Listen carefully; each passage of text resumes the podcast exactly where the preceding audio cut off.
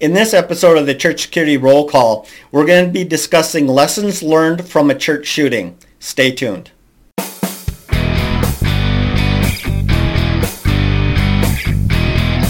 Hi, this is Chris with Sheepdog Church Security, and this is your Church Security Roll Call. Today we're going to be discussing the article, The 1999 Temple Grounds Church Shooting. If you'd like to read that article, go to our website, sheepdogchurchsecurity.net, and look under the News tab. Let's start in the Bible. This one is Ecclesiastes 9, verse 3, and it reads like this. This is an evil. The heart of the sons of men is full of evil, and madness is in their heart while they live, and after that they go to the dead. Great verse for us today because there are a great number of people in this world where their heart is filled with evil and their heart is filled with madness. And this, of course, has them acting out violently against innocent people. And that's exactly what happened here in this situation. Now, this ch- church shooting, or this shooting, was actually in a church library. But the lessons learned from it still apply to us, and, um, and as you're going to see. Before we continue, I do want to encourage you to get the show notes, but I want you also to share this with other volunteers, other staff at your church. And this is one is very important for that because everyone needs to be part of the safety ministry. Now, I'm not saying safety team, but the safety ministry because it's staff and other volunteers from other uh, ministries that are, could see things and hear things and they need to know what to do, what actions to take to safeguard the congregation. So let's jump into this. Uh, Madness in the Library. This uh, it was 10:30 Thursday morning, April 15th, 1999. It was an LDS um, Family History Library in Salt Lake City, Utah. Um, they were having an international convention that week, and so the library was full of people doing research. An older man carrying an umbrella came in. He walked up to the front desk, pulled a 22 pistol out from the umbrella, and shot the library receptionist in the head. Following this, he, file, he fired wildly, wounding five more. Two of the six wounded died. One was a security guard. We don't know if the security guard was armed or not, but it was 1999. Possibly not. About 30 people on the second floor locked themselves in a room when they heard the gunfire. This was before lockdowns were commonly recommended for active killer situations. Responding police did not expect to find a lockdown, so they um, thought another shooter was active.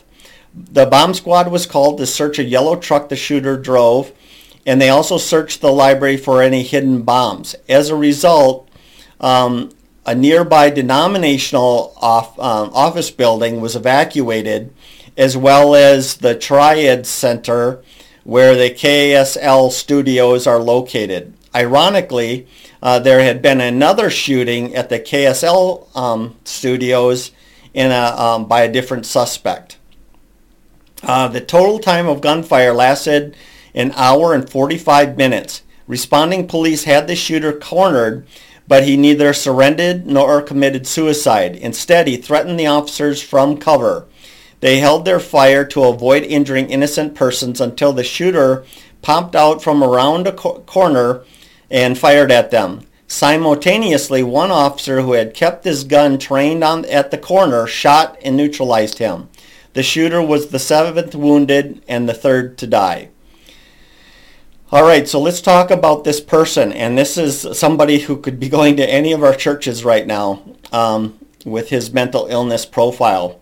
Okay, so a 70-year-old killer and his wife migrated to the United States from Russia um, not long after the, um, the end of the Soviet Union. Nazi Germany invaded the Soviet Union during World War II, as you all know, um, when he was 13 years old um, what he saw and what he heard and what he experienced um, left a lot, lifelong imprint on him. In 1999, they were living in an apartment in Salt Lake City. Uh, no, uh, no news articles mentioned their religious affiliation, but we do know that he was schizophrenic under a doctor's care. Sometime before the shooting, he had gone off his medication and refused to take it anymore, um, which we've definitely heard before. Um, his son tried to get him committed, but under Utah law at the time, involuntary commitment of the mentally ill was extremely unlikely. The shooter was paranoid. He saw Nazi spies almost everywhere. Many times he would give someone a Nazi salute with a Heil Hitler. Um, in context, this appears that he was mocking the other person as a Nazi spy. The gesture seems to reflect his memory of Nazi occupiers insisting on, sh- uh, on a show of loyalty by citizens of their occupied territories. Um, a geological convention that week brought crowds to Salt Lake City. To the man's schizophrenic paranoid mind, this may have seemed like an invasion by Nazis. He had a gun, so he was going to resist. That mindset could easily translate city police officers as being enemy soldiers. The killer also had um, police uh, had a police record in Salt Lake City. Years before in a store, he had gotten into an altercation with another shopper. At this time, he had a 22 pistol in his pocket but was not charged with it. In another incident, he poked the tip of his umbrella into the spokes of a bicycle while someone was riding it. Also near Temple Square are the offices and studios of KSL, a church-owned broadcasting station. The suspect stopped there earlier that morning to ask directions to the library. He expressed anger with the LDS church and also said that he wanted to be on the news. All right, so lessons learned here is this. Staff, volunteers, um, and of course safety team members, we need to take all threats extremely seriously if anyone within our church hears about a threat or hears a threat, they need to take immediate action because we don't know if they're planning to act now like he was or if they're going to act later. We need to know. We can't say, well, I'll just wait later and I'll let the pastor know about this. No, we have to take immediate action. And immediate action means passing that information off to the safety team and then quite possibly the rest of the staff and other volunteers. This is why two ra- radios can be so good because we can get on there and say, hey, if you've gone through my training, this is a code orange, a disruptive person. A threat is a disruptive person. Even if it's whispered, it's a disruptive person. So it's code orange, you know, in this case, in the in the lobby or the office, you know, the radio station office. You know, hey, we have a code orange in the office. Then the team leader, safety team member, somebody has to get on the radio and say, you know, give us additional details. Do they look like? What did they say? All this kind of stuff.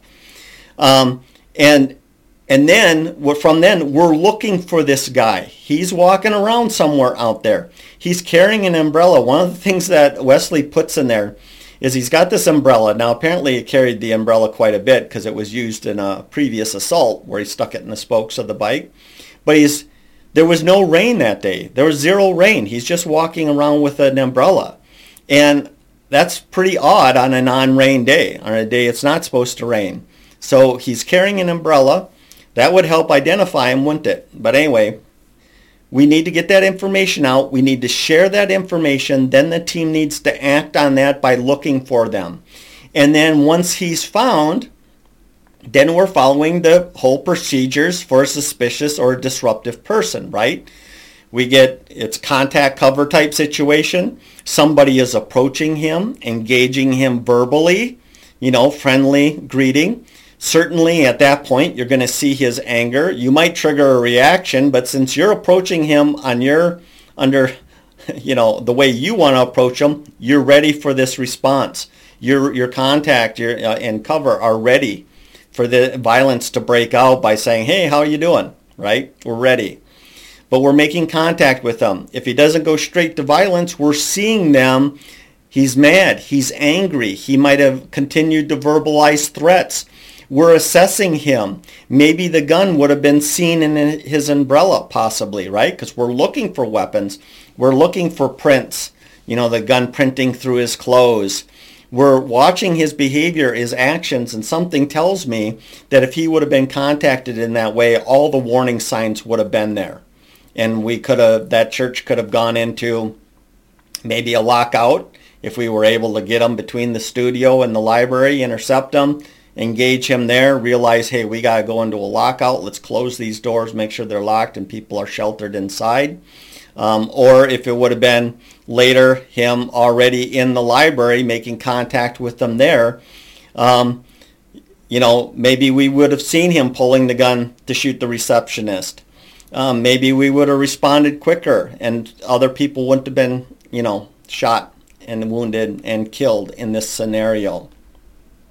So that's the takeaway. And this is all really short, and maybe it's good it's short because you need to send this out to your team. It's a right now it's coming on to 11 minute video, right? Let's get this out, listen to it. And it's basically this.